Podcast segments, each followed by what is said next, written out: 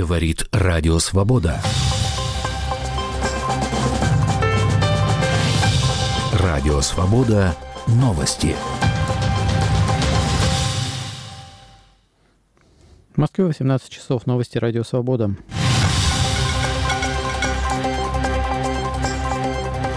Представители армии Германии заявили телеканалу ЦДФ, что считают подлинно опубликованную главредом прокремлевского телеканала «Арти» Маргариты Симоньян запись разговоров высокопоставленных военных Бундесвера о поставках крылатых ракет «Таурус» Украине. Симоньян опубликовала запись вероятного разговора 1 марта. В опубликованном аудио собеседники обсуждают самостоятельное управление ракетами украинскими военными без присутствия военнослужащих Германии на территории Украины.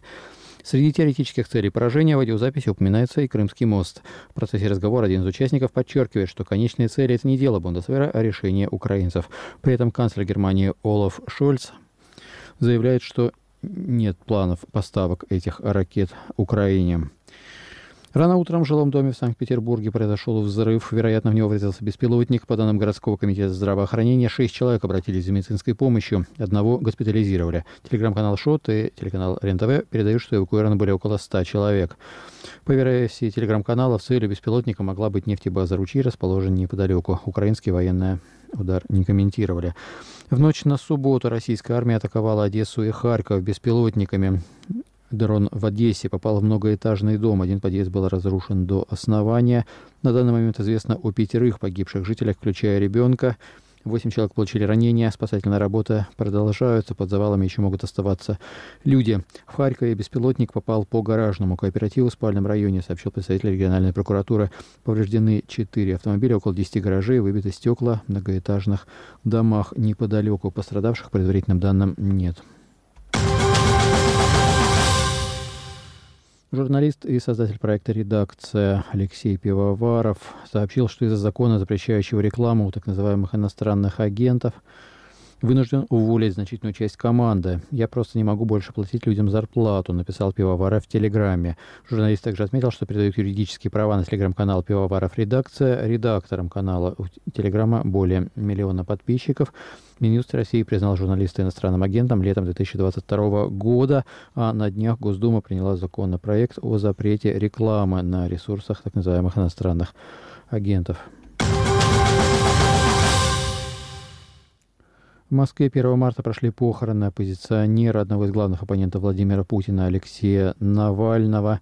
Сегодня люди продолжают нести цветы на Борисовское кладбище, где был похоронен Навальный. Сообщается, что сотрудники полиции призывают их прощаться побыстрее, однако не препятствуют их подходу к могиле.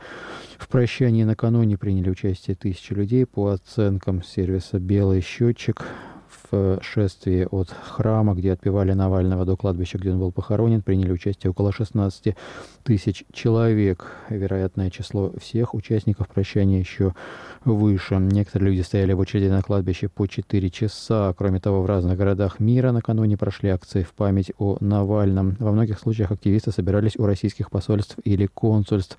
О смерти оппозиционера в колонии за полярным кругом власти сообщили 16 февраля. Соратники Навального считают, что он был убит.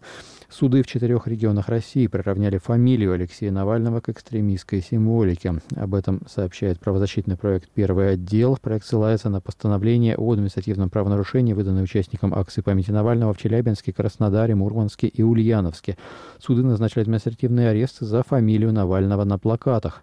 Постановлениях суды сослались на то, что Фонд борьбы с коррупцией, признанный российскими властями экстремистской организацией, неоднократно использовал имя и фамилию Алексея Навального как атрибутику и символику.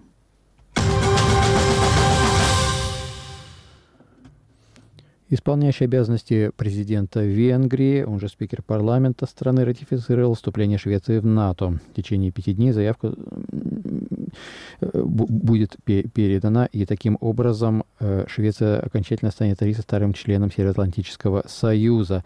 Швеция подала заявку на вступление в НАТО 18 мая 2022 года одновременно с Финляндией. Финляндия присоединилась к военному союзу 4 апреля прошлого года фактически на год быстрее, чем Венгрия. Против вхождения Швеции в НАТО долгое время выступала Турция, а последняя ратифицировала присоединение Швеции к Союзу Венгрия. Вы слушали новости. Радио «Свобода». Новости.